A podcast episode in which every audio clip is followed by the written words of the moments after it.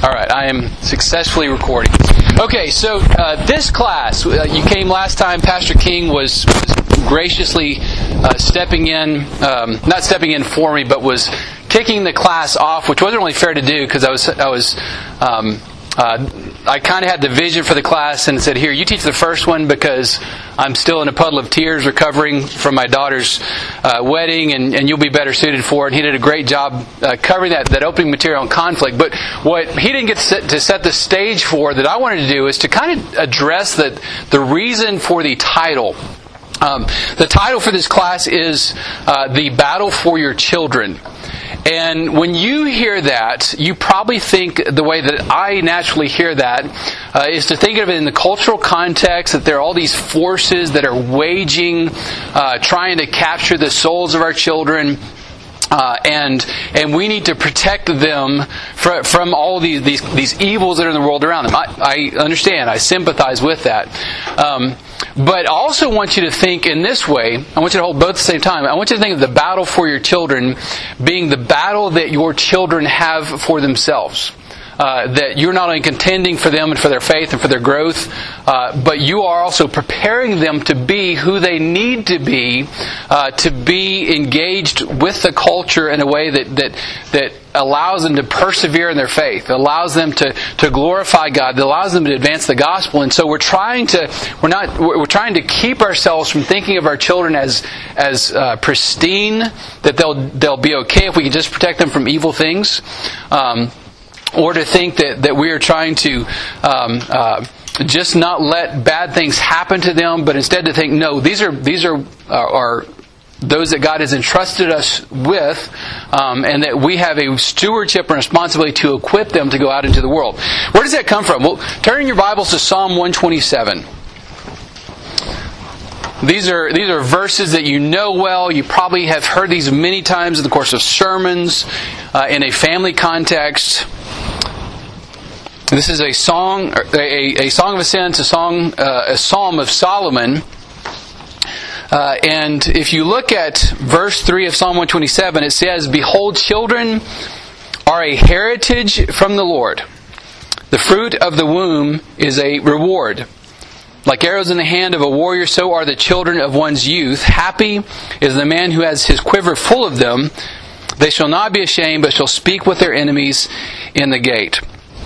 First off, when it says children are, are a heritage, they're an inheritance. They are um, they are a, a, gift, and in a sense, um, an inalienable uh, gift from the Lord. It is a it is something which belongs to you. It is as property.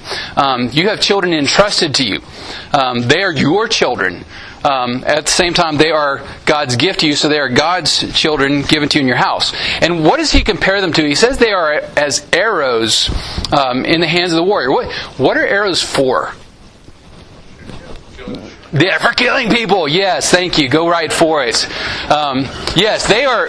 Arrows are meant to destroy. They are. They are like bullets. They are outwardly facing. They are meant to destroy a target. Um, they are not trophies to look at. Um, they are not something that you are um, are saying they, they need to be saved for the purpose of of saving. They are saved so that they can be useful at the time they need to be useful. And so, so a full quiver is not to celebrate, look how full my quiver is. It's to say, look how equipped I am for battle. And so we, we care for our arrows. Um, if you were in that ancient uh, context, in ancient Near East, and uh, making arrows that, that were straight, um, with the right material, that were appropriately tipped, that had the, the, the um, fletchings, you call fletchings? Yeah, the, the, feathers on the back of the arrow, making sure that those are rightly oriented to, to put the spin on it that you want.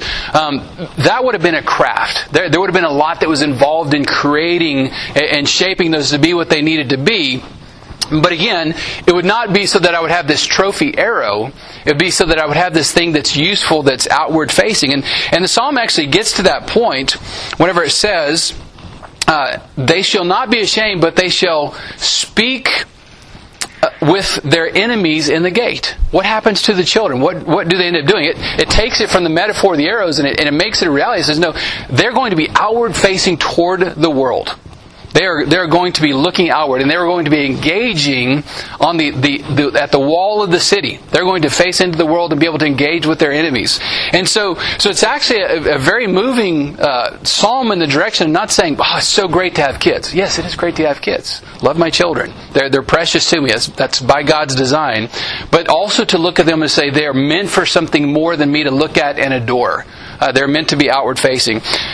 Go back again for more context in the psalm. Back to the beginning, it says, Unless the Lord builds the house, they labor in vain who build it. Unless the Lord guards the city, the watchman stands, stays awake in vain. It is vain for you to rise up early, to sit up late, to eat the bread of sorrows, um, for so he gives his beloved sleep, or gives his beloved in their sleep. Um, different ways to read that. Point of that being is that the, the endeavor to raise your children uh, is not something that is, that is about your laying awake at night and worrying about them. Uh, it is entrusting them to the Lord. And so, so let that be sort of the framework. Think about the battle for our children, the battle that they are equipping, that we are equipping them to be engaged in, and that, that we are relying on the Lord to do that. So, all that preface back around. Now we're going to talk about RMs, uh, rescue missions uh, for your children. A little bit uh, in the way of kind of preparing you for that. Um, there, there's a, a, wonderful book came out a few years ago, written by Pagan, social psychologist, uh, Jonathan Haidt. Uh, he co-writes it with another guy, Greg Lukianoff, um, and it's called "The Coddling of the American Mind." Uh, how good intentions and bad ideas are setting up a generation for failure. Okay, the coddling of the American mind. And, and, and, what Haidt does in that book is, is he surveys kind of this pattern that, that we fell into going back late 70s, early 80s. Um, we, we, had the beginning of the the the uh, the movement of fearing for the lives of our children, um, and most of us. Let's see, if you are, man, it's getting older and older. But if you're say like 40 maybe 45 and older, you have these really cool childhood memories. And there are these awesome things that you did that are mostly illegal, um, that would get your parents arrested in the present day context. Um, that that just they don't happen anymore. I, grew up on top of Santa Anna Mountain, uh, kind of a joke. Uh, Kenny's he's gonna he's gonna laugh at that, but it, in Central Texas there, there, there aren't you know there are mountains. Uh, but there is a local peak that you can see about 20 miles away because it's so flat. Um, that's the Santa Anna Mountain, my high school mascot, Santa Anna Mountaineers. Um, and pretty much from the time that I was probably about 10 years old on, uh, most summer days were spent with my, my brother uh, and his friends or, or my friends up on top of that mountain looking for rattlesnakes. That's what we would go around and we'd flip over rocks and look for look for rattlesnakes. Uh, we would go through a there was a chasm that was there that was uh, where they used to do blasting and they still do blasting uh, for. Um, uh, for granite, for, for, for highways, um, and it created this cave, which is these rocks that were kind of split apart, that were ready to fall apart, and we would we'd crawl our way through that, through these these you know things that just horrible idea, worst ideas possible. But we grew up with that kind of danger. But but sometime in the 80s, um, um, we began to publicize child abductions. We made famous the white van with the man with the, the puppy or the ice cream or whatever else and said, um, This is incredibly dangerous. We started looking for Adam, and, and, and there were these terrific stories that were true, um, that were truly horrific. There were awful things that had happened to particular people, but they began to be televised and publicized in such a way that we began to reshape our children's lives around those kind of things.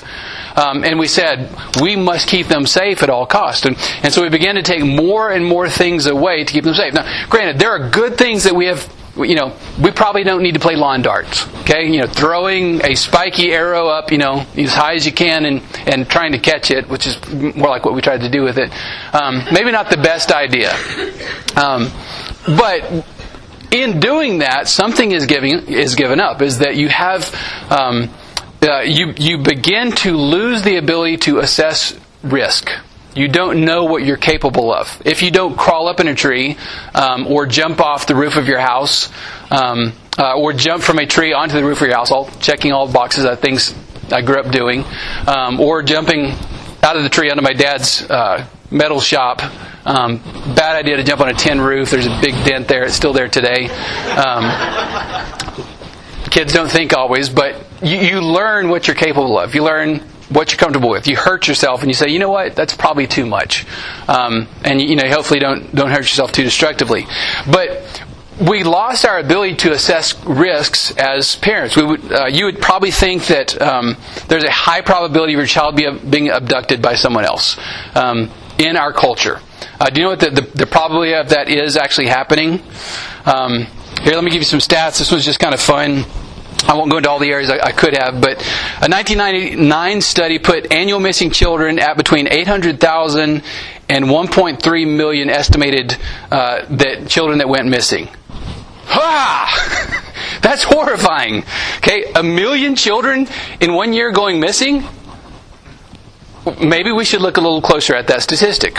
You, you dig down a little bit more, and turns out that 0.2% uh, of that um, represent a child that went missing that was not shortly located.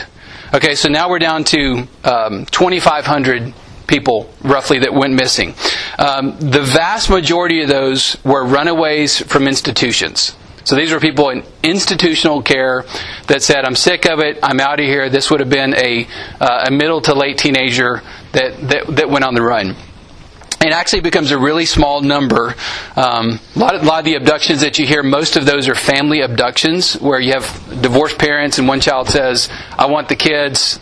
Court says I couldn't have them. I'm taking them anyway, and they grab a kid and go. So, so it ends up being you know, this, this, really scary thing that, that oh somebody's waiting to grab my kids. It's not to say that that doesn't happen. Not to say that's not out there in some way, but to orient our lives around something that's that's incredibly small is a bad idea compared to the dangers of not orienting our lives in certain ways.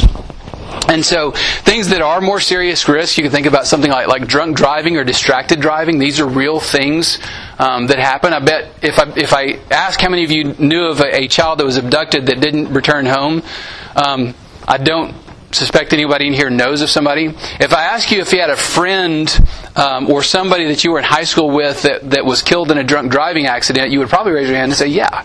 Um, if you've heard of a teenager recently get into an, uh, an, accident because they were driving distracted because they were on their phone, you would say, "Yeah, I, I know of that." That's a that's a reality that that says something about a parental stewardship and equipping that you should think about. Um, suicides are, are, far more prevalent than you would like to think.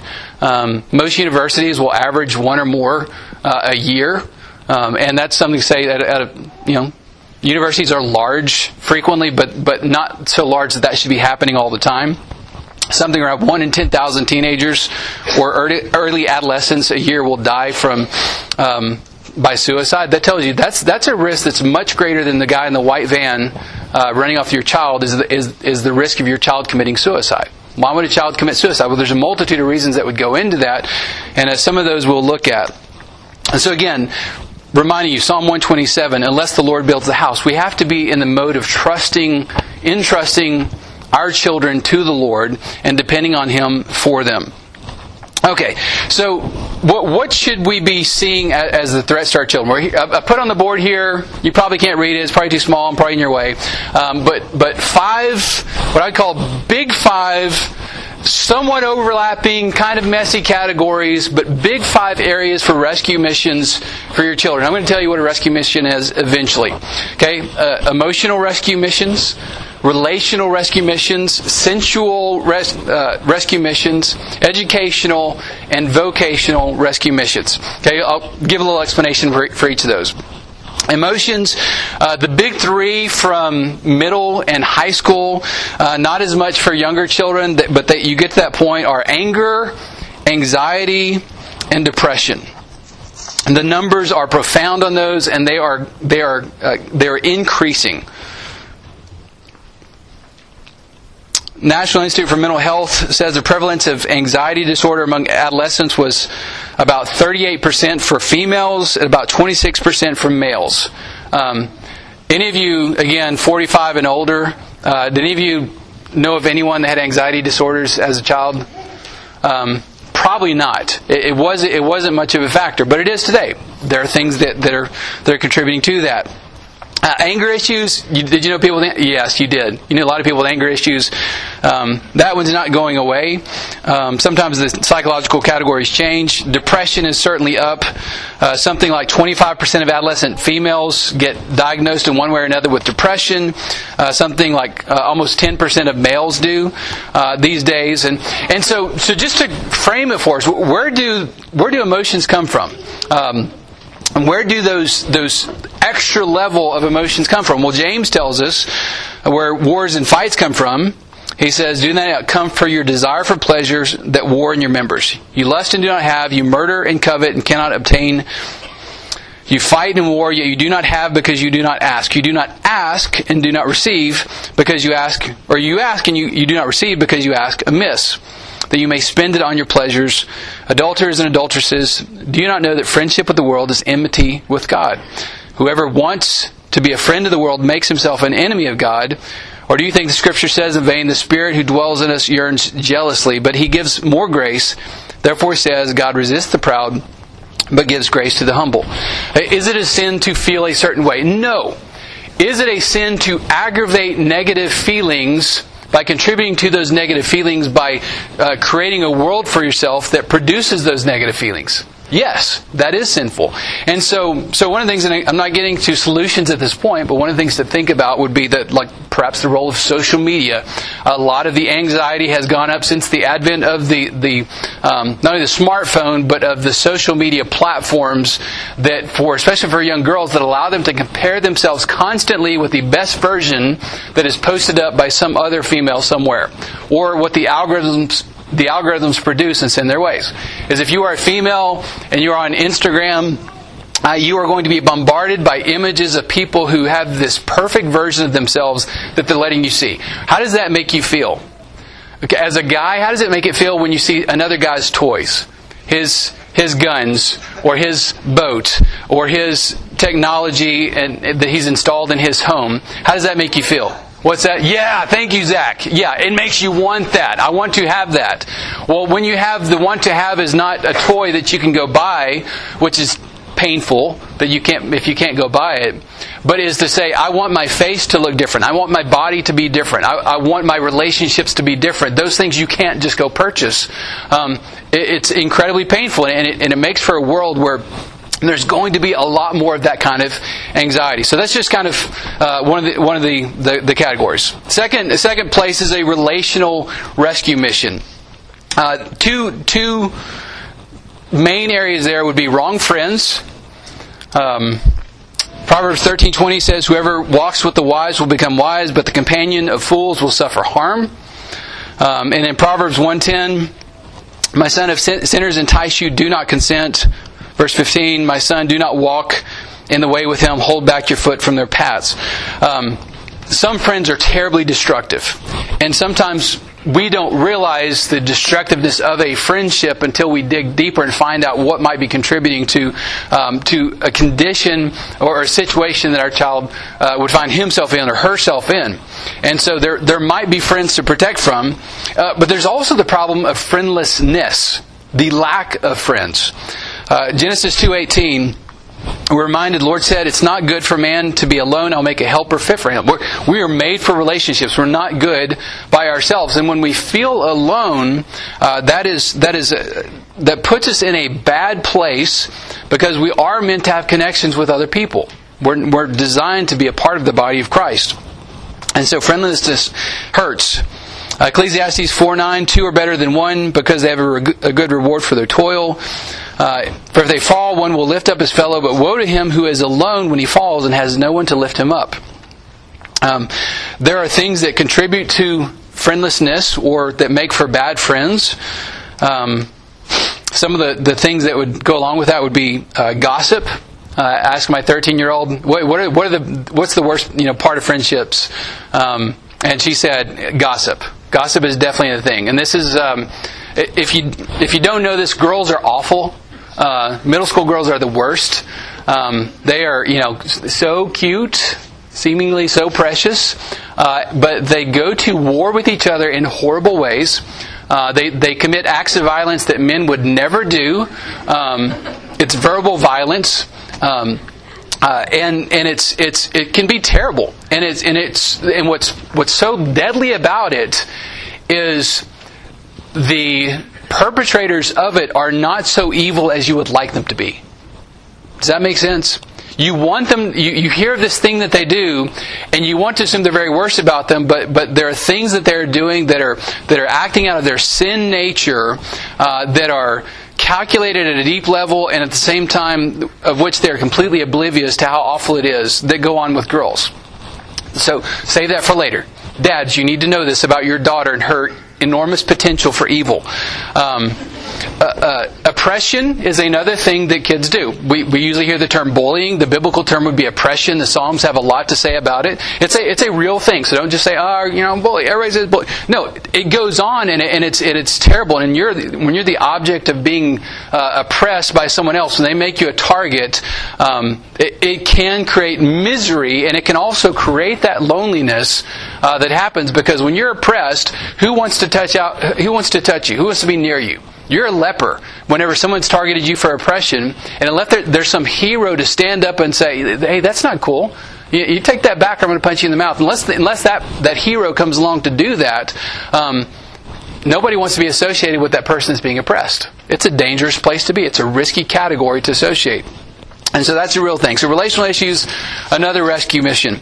Sensual issues. Um, by this I mean those things that are that are highly addictive.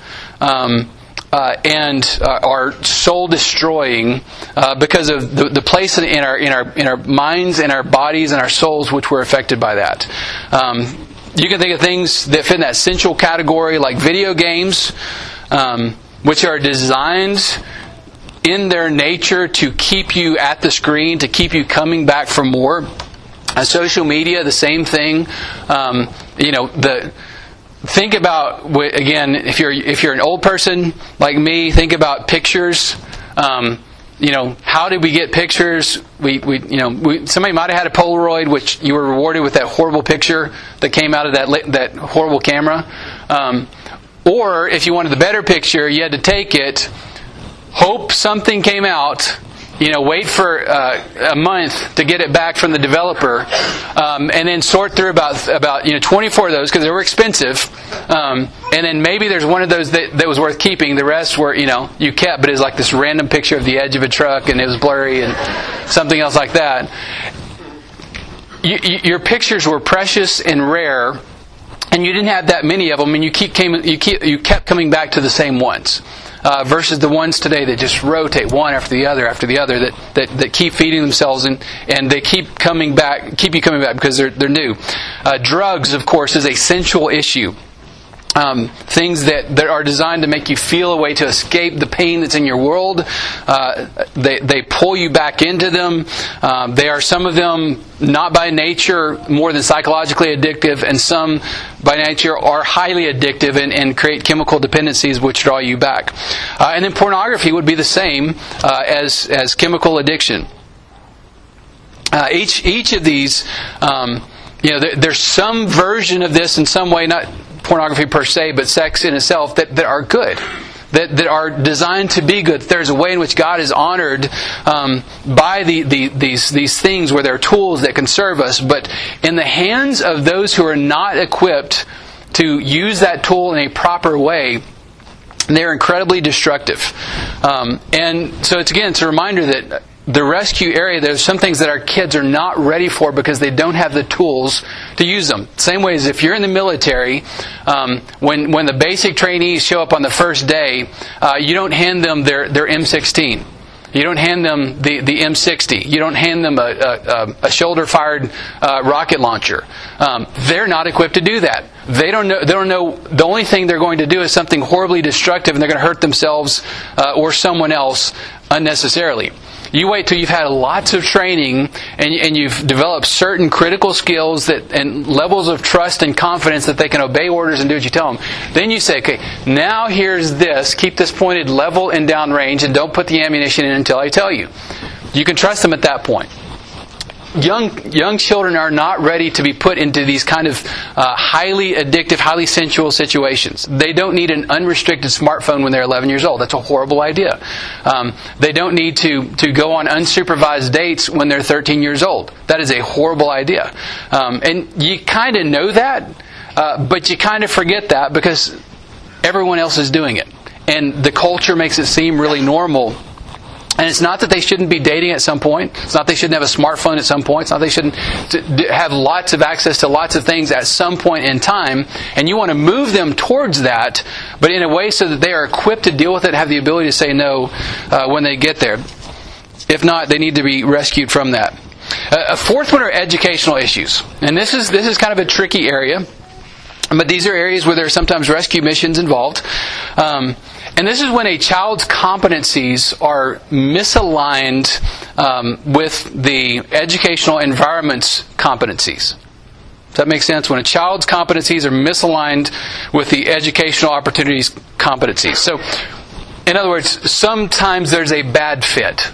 Sometimes a certain child doesn't belong in a certain place. You might you might have um, uh, five kids uh, six, seven. I don't know how many laps are in here, but but um, uh, whites. Lots of lots of kids in that, that lower corner over there.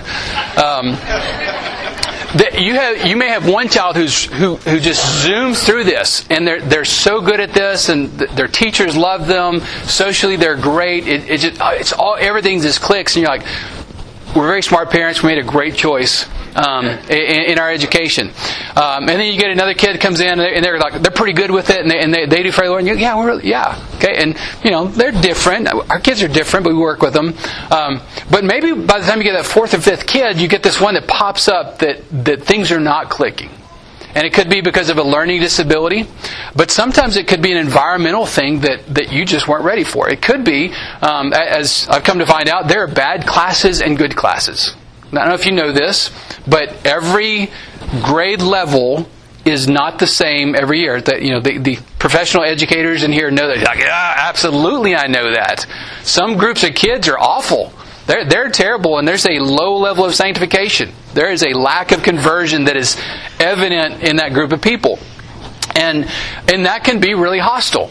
And again, it's assessing your child and saying, are they ready to be at this place at this time? Are they equipped for that? Some kids, yeah, they, they, they can handle it and they can move right through that and they'll be kind of isolated from that, that group of kids. Uh, sometimes they're being swallowed up by that. And you might say, you know what? Something's got to change. Um, whatever that is, I got to figure that out. But something may have to change. Um, it can also be true not only with with with the the peer group. It can also be true with the teachers. Um, you may have had a child who did not connect or resonate with a certain teacher. Um, is this a good thing or a bad thing? Again, there's a response required on your part. It might be equipping that child to deal with that situation, saying, you know what, at some point in time, you're going to have a boss who's going to be pretty awful. Um, that's just the nature of, of the game of life, is that sometimes you're going to have to answer to somebody who's a jerk, who doesn't get your personality, who doesn't. Um, um, their way of thinking and viewing the world and how things get done doesn't align with the way that you you think and function and get things done, and so it's going to be tough. And sometimes this is equipping. This is an awesome opportunity, and you praise God for that. And you say, "Thank you, Lord, for for creating this opportunity. Let me help them grow through this." But sometimes it, it, it might be no. This is there's an animus here that we don't understand it, know where it comes from, um, and it might be it might require you getting involved in some way um, if that's appropriate. That's pretty rare, but it could be something like that. So that's the fourth one, and then, and then related to educational issues are vocational issues. Um, you know, those of you with seven-year-olds, you're like, what?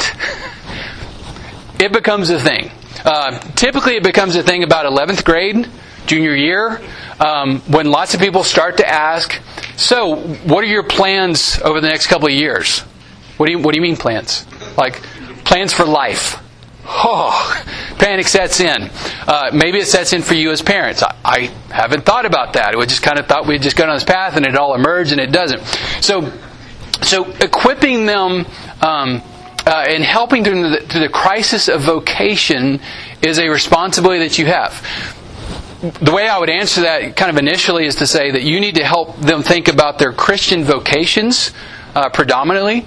um, the, the the calling, what we mean by vocation, uh, as a Christian to answer the call of the gospel, um, to to to, uh, to to serve your family, uh, that calling, your church, your community, and then ultimately as a Christian worker. And so teaching them what it means to be a Christian worker because a lot of the job details can, can sort themselves out in time.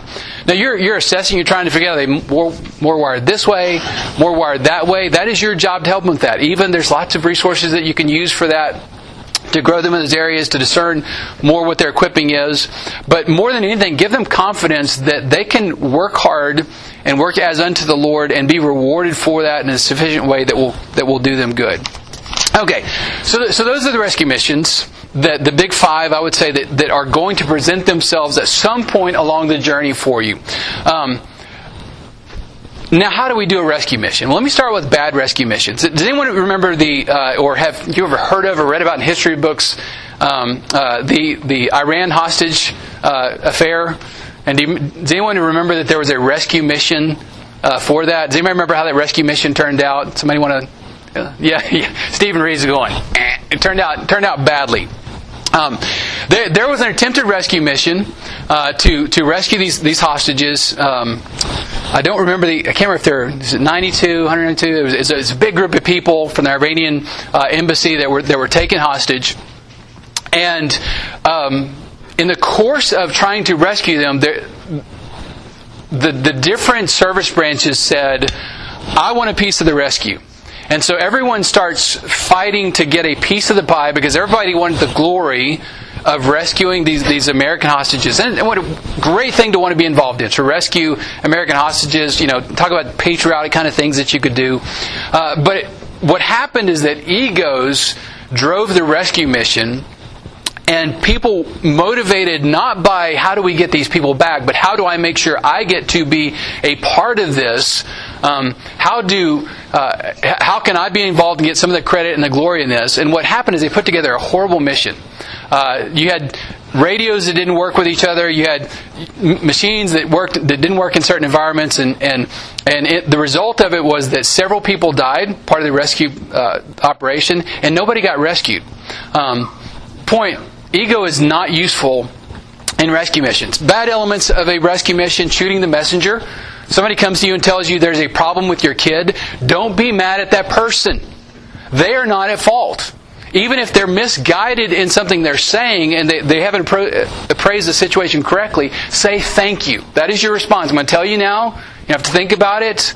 You don't have to, you know, wonder what I'm going to say when somebody tells me something horrible about my kid. Just say thank you.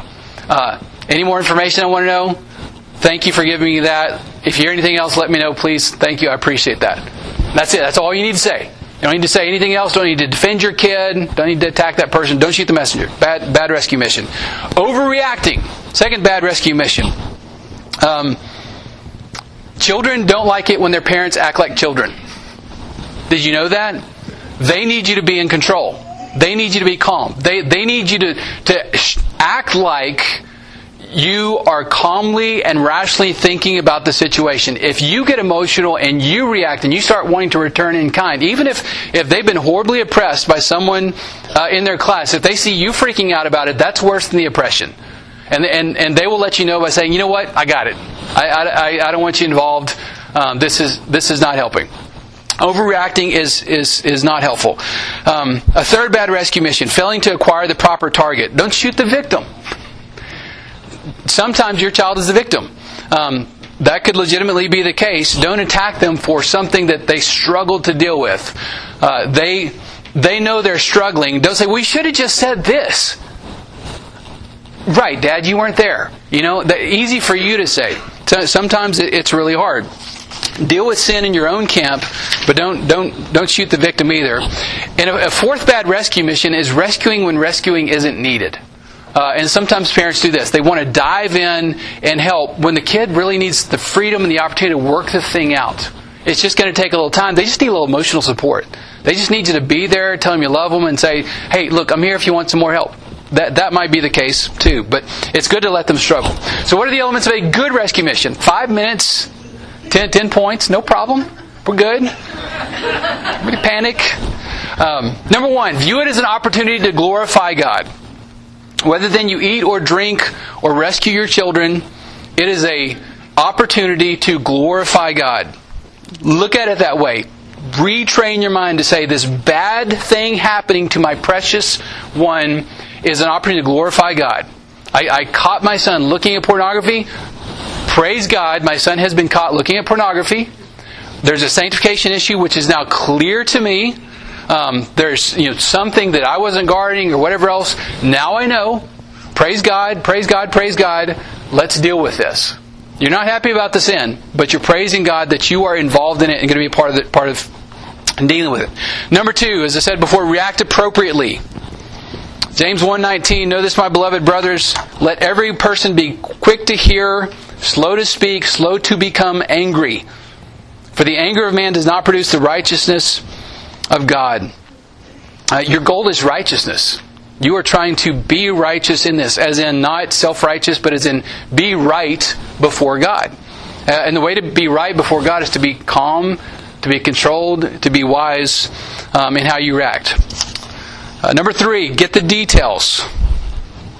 Proverbs 18:13. He who answers a matter before he hears it, it is folly and shame to him. Um, however you get there, calm and collect yourself, and then ask questions of your child. Try and draw out what went on. Get as many details as you can from their perspective. Talk to your spouse and bat this around. This is something that you need to work through together.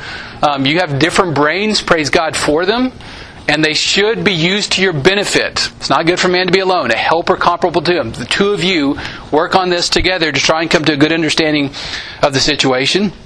Um, and then gather information from people that is useful and helpful for you.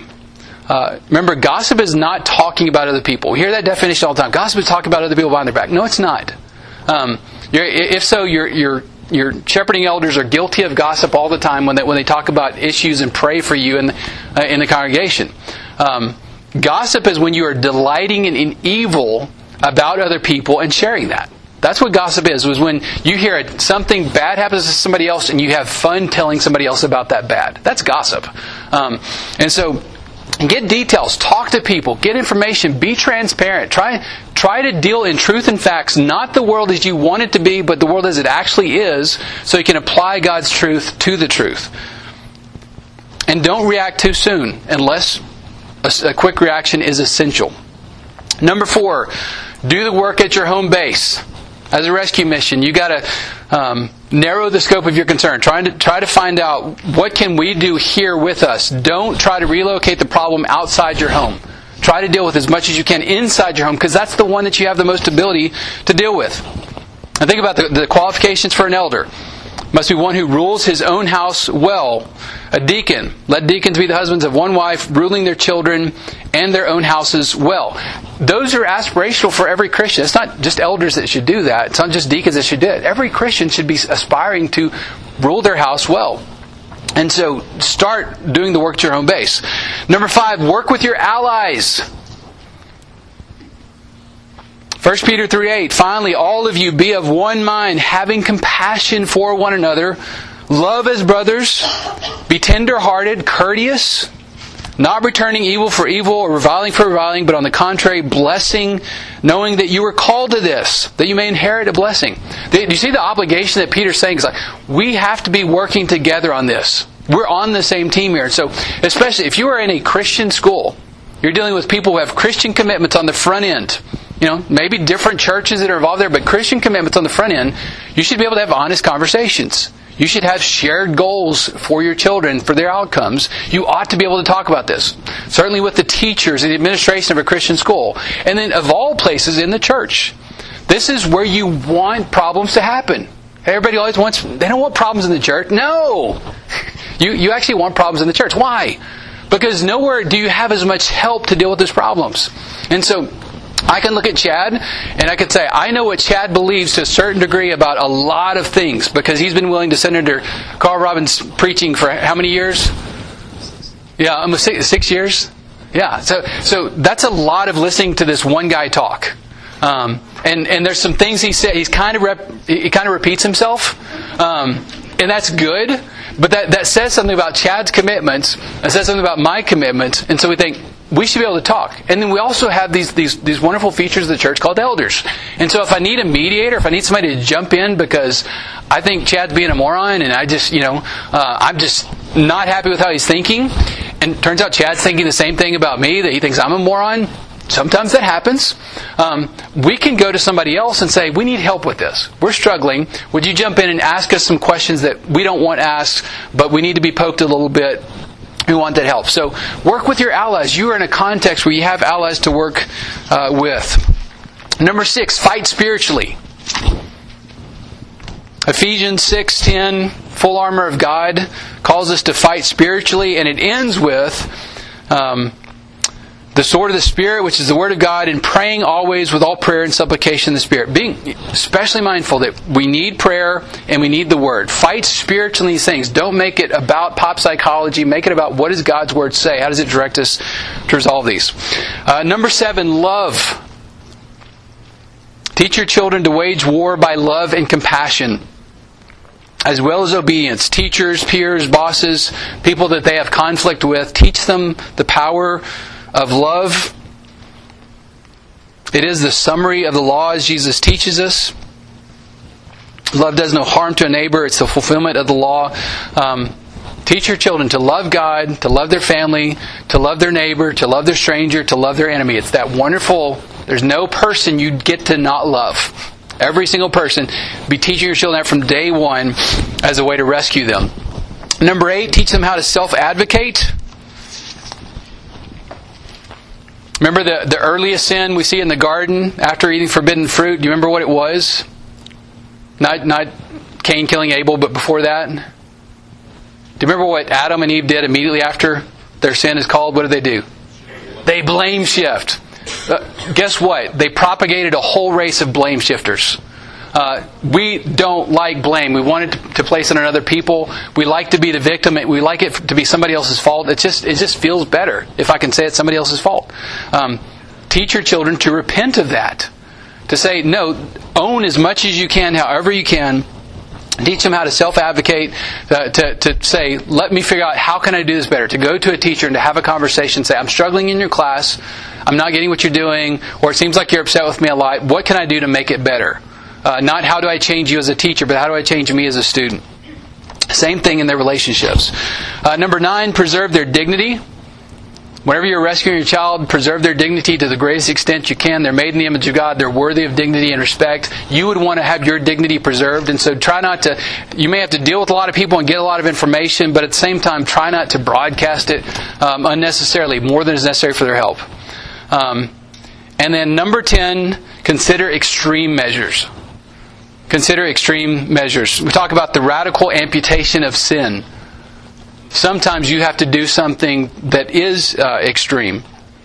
Uh, you may have to eliminate relationships completely. You can't be with this person. There's no form or fashion in which you can be together with this person. I'm going to change schools so that you're not near them. I'm not going to allow any kind of romantic relationship to go on. Um, uh, whatever, however, you, you may have to do that. Um, uh, detox and rehab are real things. They might be needed for, for some addictions.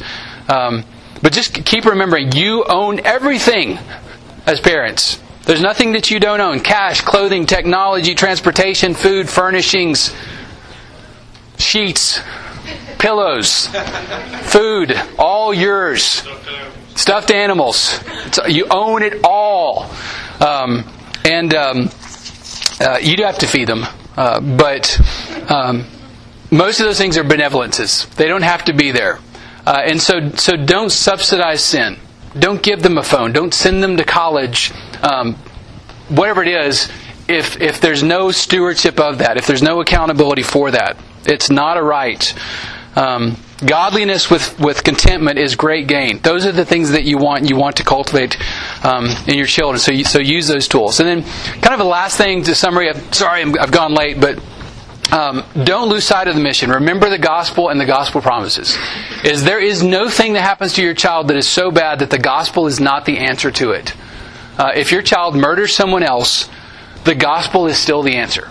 It, it doesn't cease to be the answer for whatever sin rears its ugly head in our, in our children's lives.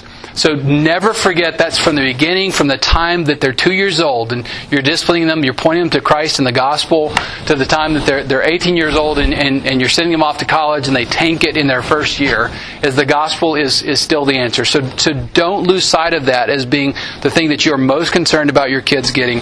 And we'll talk more about that as we go on. All right, let's pray. Our Father, we're grateful for your resources which you provide. We pray that you would make us wise stewards of our children, that we would think of them in right ways, we would see them as the arrows that you declare them to be, and they would make them useful for this world. Make them strong and wise and good as you would us as well. We pray in Christ's name. Amen. All right, thank you.